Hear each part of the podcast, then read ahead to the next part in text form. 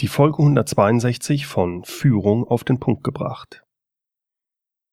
Heute geht es vermeintlich um das Thema Kündigung eines Mitarbeiters. Wie Sie aber sehen werden, geht es um noch viel mehr. Denn die Kündigung eines Mitarbeiters ist häufig nicht die Lösung des Problems.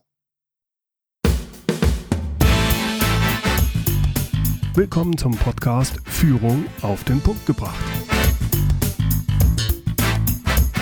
Inspiration, Tipps und Impulse für Führungskräfte, Manager und Unternehmer.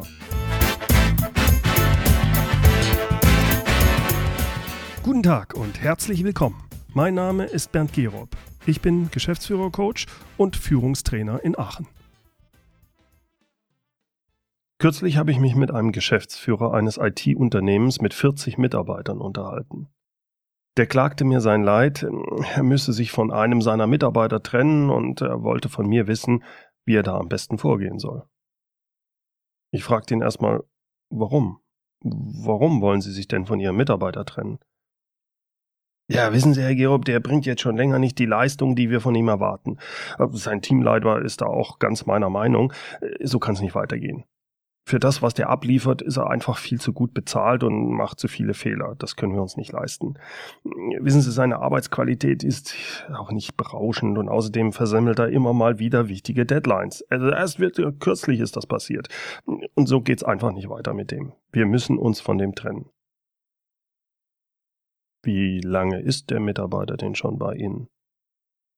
Den haben wir vor knapp drei Jahren eingestellt. Äh, hat er denn schon zu Beginn solche Fehler gemacht, also Termine gerissen und unterdurchschnittliche Leistung abgeliefert? Ja, wenn man es richtig sieht, pff, eigentlich schon von Anfang an. Wir haben den eingestellt, weil wir dringend Unterstützung brauchten. Wir hatten da so ein großes Projekt und waren einfach froh, dass wir die offene Stelle mit ihm besetzen konnten. Vielleicht merken Sie jetzt schon, hier ist was von Anfang an schiefgelaufen. Im weiteren Verlauf meines Gesprächs mit dem Geschäftsführer verdichtete sich da auch meine Vermutung. Dieser Mitarbeiter wurde eingestellt, weil man dringend und schnell jemanden brauchte. Er wurde danach aber nicht richtig eingearbeitet, nicht richtig angeleitet und auch nicht richtig geführt. Es gab immer einen guten Grund dafür. Die Hütte hat gebrannt, ein Riesenprojekt und, und, und keine Zeit. Weder der Geschäftsführer hatte Zeit, noch der Teamleiter. Dieser neue Mitarbeiter nennen wir ihn Thomas, wurde ins kalte Wasser geworfen und musste schnell im Projekt mitarbeiten, schnell im operativen funktionieren. Man hat ja keine Zeit. Auch danach war immer viel zu tun. Äh, weder Geschäftsführer noch Teamleiter hatten die Zeit, regelmäßig in Ruhe mal mit Thomas zu sprechen, ihn anzuleiten, ihn zu unterstützen oder ihm einfach mal hilfreiches Feedback zu geben. Jetzt war das kein böser Wille der Führungskräfte. Es war einfach so viel zu tun. Es gab keine Zeit dafür. Natürlich gab es hin und wieder kurze Gespräche mit Thomas, wenn mal wieder was nicht so gelaufen war wie gewünscht. Da gab es dann schon Feedback, also beispielsweise in der Form Mensch, Thomas, der Kunde hat sich beschwert. Du hast das Teilprojekt immer noch nicht fertig. Sieh zu, dass das spätestens Montag ausgeliefert wird, sonst wir kommen in Teufelsküche. Oder Feedback wie Thomas, ich habe gerade im Review mitbekommen, dein Programmcode entspricht nicht der Spezifikation, wie wir das vereinbart hatten. Bitte halte dich zukünftig dran. Wenn wir das wieder korrigieren müssen, kostet uns das noch mehr Zeit. Wir sind jetzt schon über dem eingeplanten Projektbudget. Diese Art von Feedback gab's also schon, so alle ein bis zwei Monate mal. Halt immer dann, wenn wieder was richtig schiefgelaufen ist. Und jetzt war es also soweit. Ausschlaggebend war eine Kundenbeschwerde, weil eines der Projekte, in denen Thomas involviert war, wieder länger gebraucht hat als veranschlagt. Es ist ärgerlich. Und der Geschäftsführer hat jetzt genug. Es ist, es ist Schicht. Geschäftsführer und Teamleiter haben deswegen entschieden, sich von Thomas zu trennen. Also, Gero, wie macht man das schnell und unbürokratisch und ohne, dass es zu viele Probleme gibt? Ja, Bevor wir uns näher mit der Frage dieses Einzelfalls mit Thomas beschäftigen, möchte ich ganz kurz nochmal auf drei Gründe eingehen, Drei Gründe, die es überhaupt geben kann, warum sich rechtlich überhaupt ein Unternehmen von einem Mitarbeiter trennen kann. Das erste ist die fristlose Entlassung. Der Mitarbeiter wird fristlos entlassen, weil er sich etwas Gravierendes zu Schulden hat kommen lassen. Das könnte zum Beispiel der Fall sein, wenn dieser Mitarbeiter das Unternehmen bestohlen hat. Juristisch formuliert ist das dann, es müssen Tatsachen vorliegen, die so gravierend sind, dass es dem Arbeitgeber unzumutbar ist, das Arbeitsverhältnis fortzusetzen. Ich denke, es ist hier ersichtlich, dass es bei Thomas nicht um eine fristlose Kündigung gehen kann. Wer Interesse mehr hat an fristloser Kündigung und sich da ein bisschen mit beschäftigen möchte, über dieses Thema habe ich in Podcast Folge 130 ausführlich mit der Rechtsanwältin Susanne Meyer gesprochen also keine fristlose Kündigung. Der zweite Grund kann eine betriebsbedingte Kündigung sein. Das sind Kündigungen beispielsweise aufgrund von Werksschließungen oder einer Neuausrichtung des Unternehmens. Aber auch dieser Grund fällt in unserem Fall hier mit Thomas weg. Bleibt noch die dritte.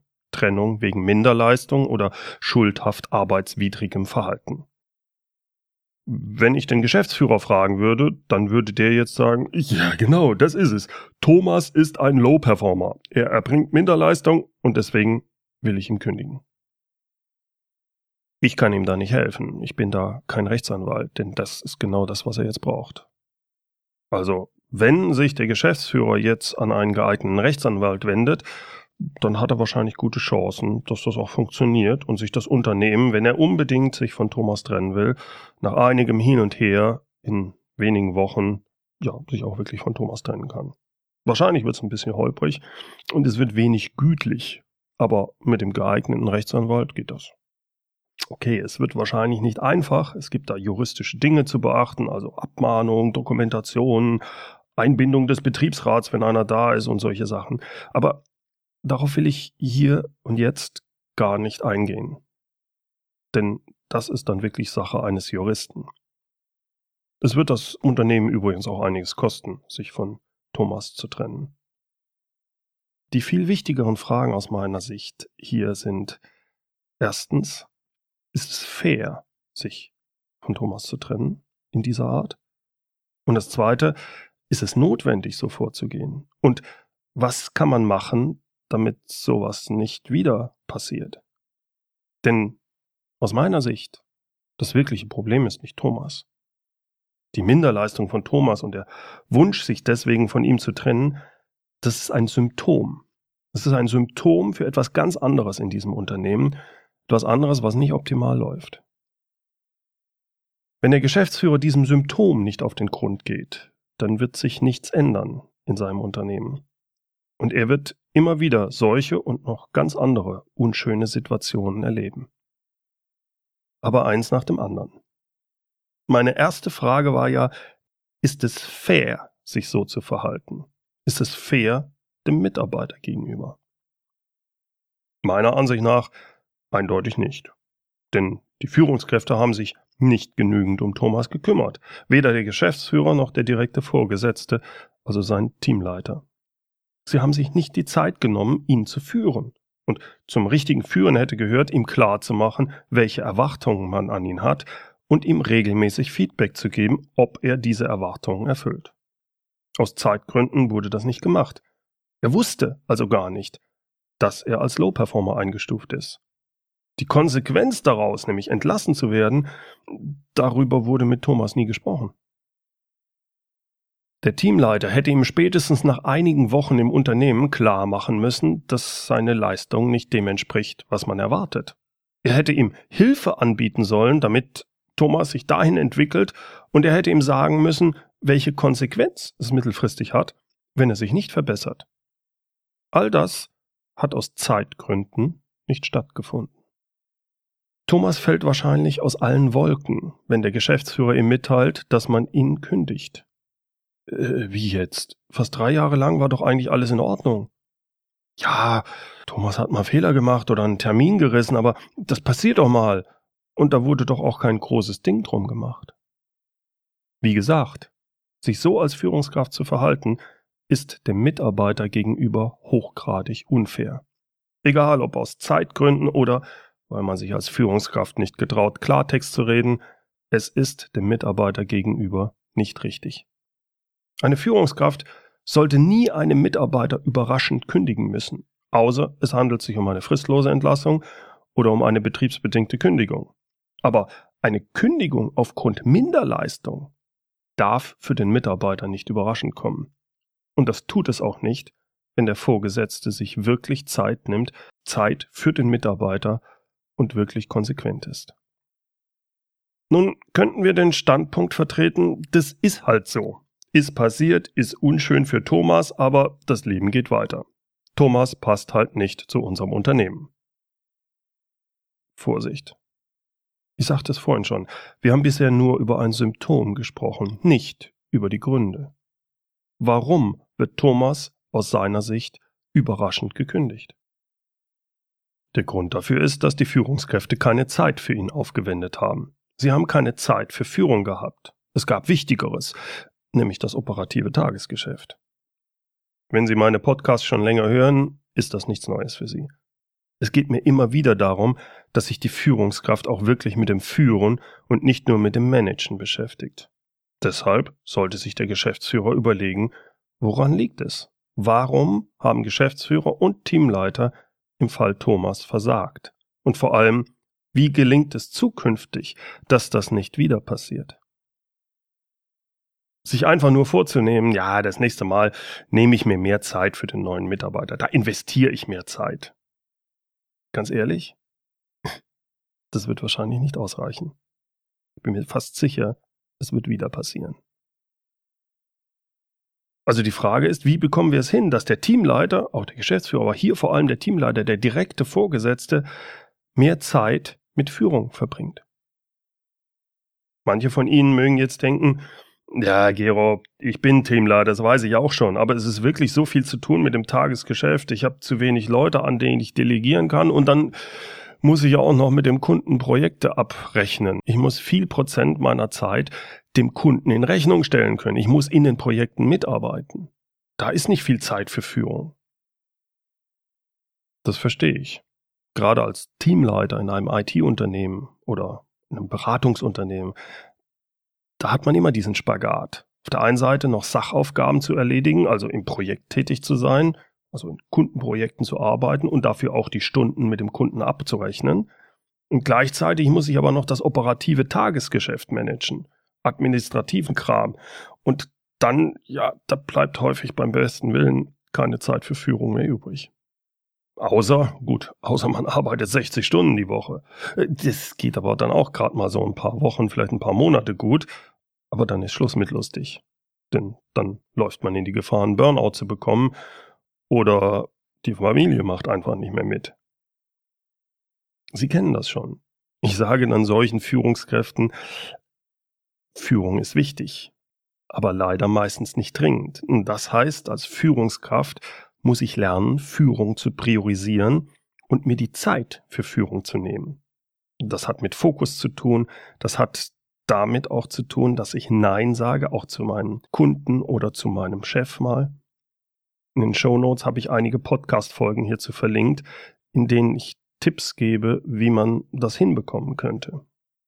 Aber gehen wir im Folgenden mal davon aus, dass der Teamleiter wie auch der Geschäftsführer all diese Tipps und Hilfen kennen und auch, soweit es geht, umsetzen.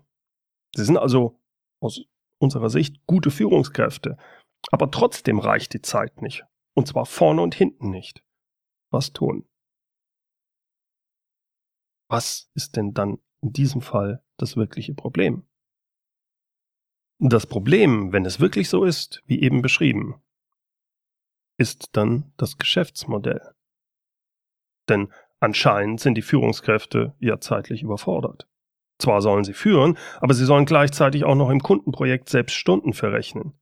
Bitte nicht missverstehen, das macht bei einem Teamleiter durchaus Sinn in einer solchen Konstellation, dass er Mitarbeiter führt und gleichzeitig noch in Projekten mitarbeitet. Dass er also nicht 100% Zeit nur für Führung hat. Aber wenn er 80% seiner Zeit in Kundenprojekten verrechnen muss, als Vorgabe, weil das eine Vorgabe der Geschäftsführung ist, und, und, und dann eigentlich nur noch 20 Prozent seiner Zeit für administratives Geschäft, Strategie, Weiterbildung und, und, und, und, und ach ja, das Führen von sieben Mitarbeitern übrig hat, dann kann das nicht aufgehen. Warum bekommt dieser Teamleiter also diese Vorgabe von der Geschäftsführung, also in diesem Fall, in diesem Beispiel 80 Prozent seiner Zeit in Kundenprojekten zu verrechnen, wo er doch auch noch sieben Mitarbeiter führen muss? Das ist kein böser Wille. Der Geschäftsführung ist nicht daran gelegen, den Teamleiter auszupressen. Das ist es nicht. Ich beobachte häufig, dass diese Anforderung einfach mit der Zeit sich entwickelt hat. Es geht nicht anders aus Kostendruck. Und dazu möchte ich Ihnen ein Beispiel geben. Wie entwickelt sich sowas? Zu Beginn des Unternehmens, also ganz am Anfang, bestand das Unternehmen aus einer kleinen eingeschworenen Gruppe von tollen Beratern, sagen wir mal. Sechs Experten, die sich super schon kennen. Man arbeitet gemeinsam zusammen. Alles klappt super. Und die Kunden sind auch hochzufrieden mit der Programmier- oder Beratungsleistung von dem Team. Das Unternehmen bekommt immer mehr Aufträge und jetzt ist es notwendig, weitere Mitarbeiter einzustellen. Nach einiger Zeit hat man 14, 15, 20 Mitarbeiter und spätestens bei 25 ist allen klar, so geht's nicht weiter. Wir brauchen Teamleiter. Wir brauchen eine andere Organisationsstruktur. Denn die Kommunikation und die äh, Führung und, und, und alles, das funktioniert so nicht mehr. Es knirscht überall. Also wird die Organisation angepasst. Es wird eine Zwischenstruktur eingeführt. Die Rolle des Teamleiters. Man hat Abteilungen. All das ist durchaus sinnvoll, aber der Aufwand für Abstimmung, Kommunikation, Ausbildung und Führung, der nimmt jetzt zu. Es gibt somit immer mehr Koordination und Entwicklung. Alles Arbeiten, Tätigkeiten, die nicht direkt einem Kunden mehr in Rechnung gestellt werden können. So wie es quasi früher war, als das Unternehmen aus einem eingespielten Team von sechs Mitarbeitern bestand und diese sechs Mitarbeiter inklusive Geschäftsführer eigentlich ständig beim Kunden waren und Zeit abrechnen konnten. Dieser Overhead-Aufwand, wenn ein Unternehmen wächst, das kostet Zeit.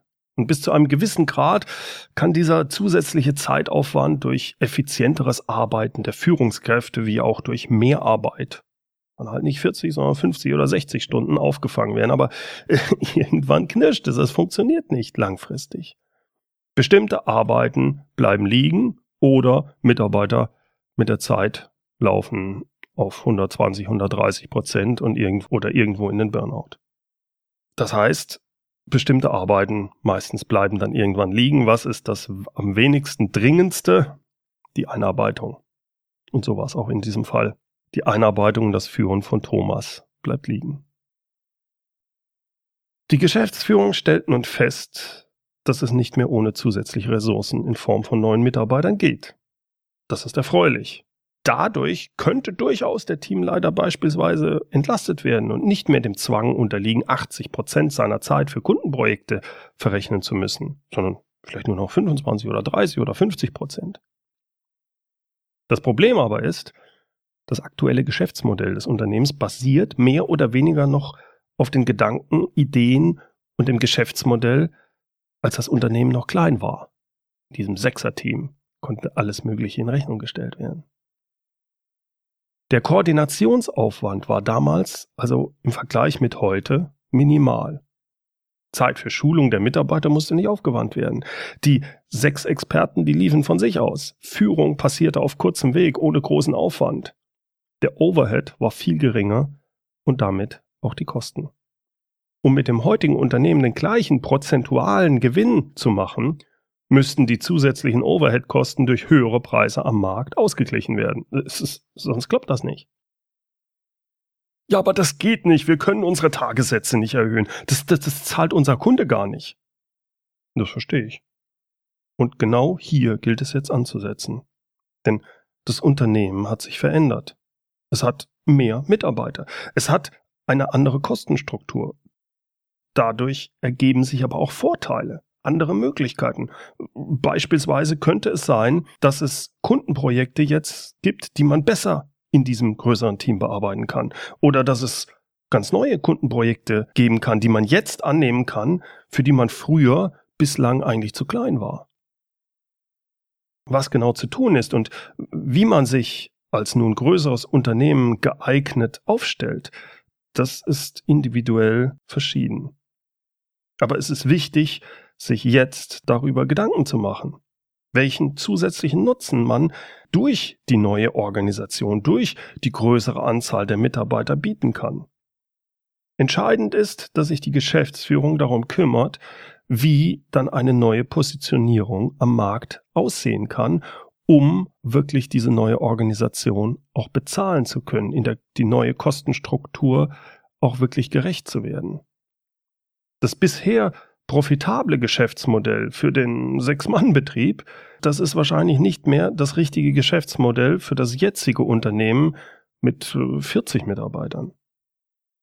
Es ist wahrscheinlich nicht mehr profitabel oder zumindest nicht mehr so profitabel wie früher. Hier gilt es etwas zu ändern und ein angepasstes, verändertes Geschäftsmodell zu etablieren, was die Vorteile ausnutzt, die die veränderte Unternehmensgröße bietet.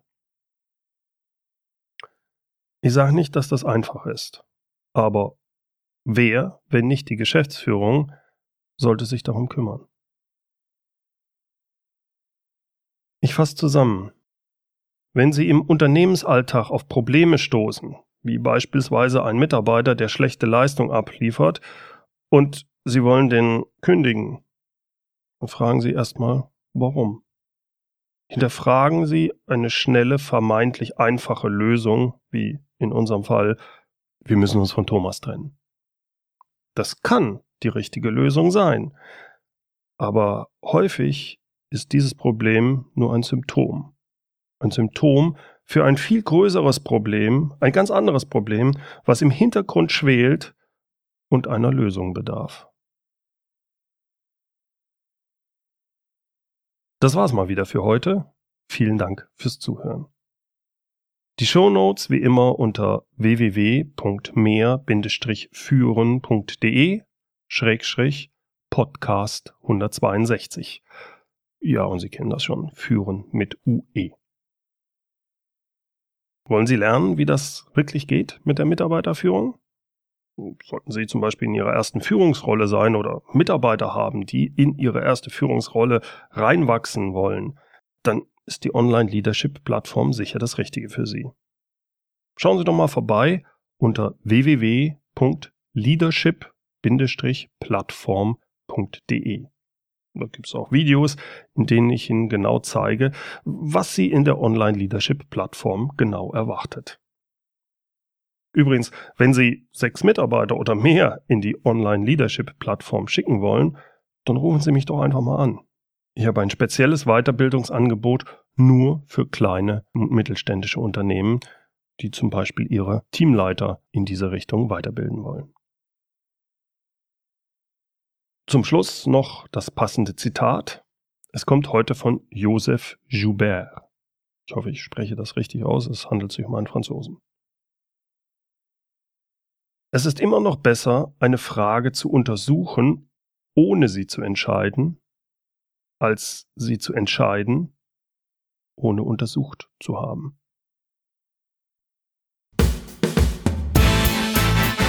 Herzlichen Dank fürs Zuhören.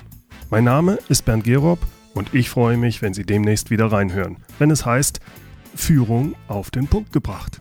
Inspiration, Tipps und Impulse für Führungskräfte, Manager und Unternehmer.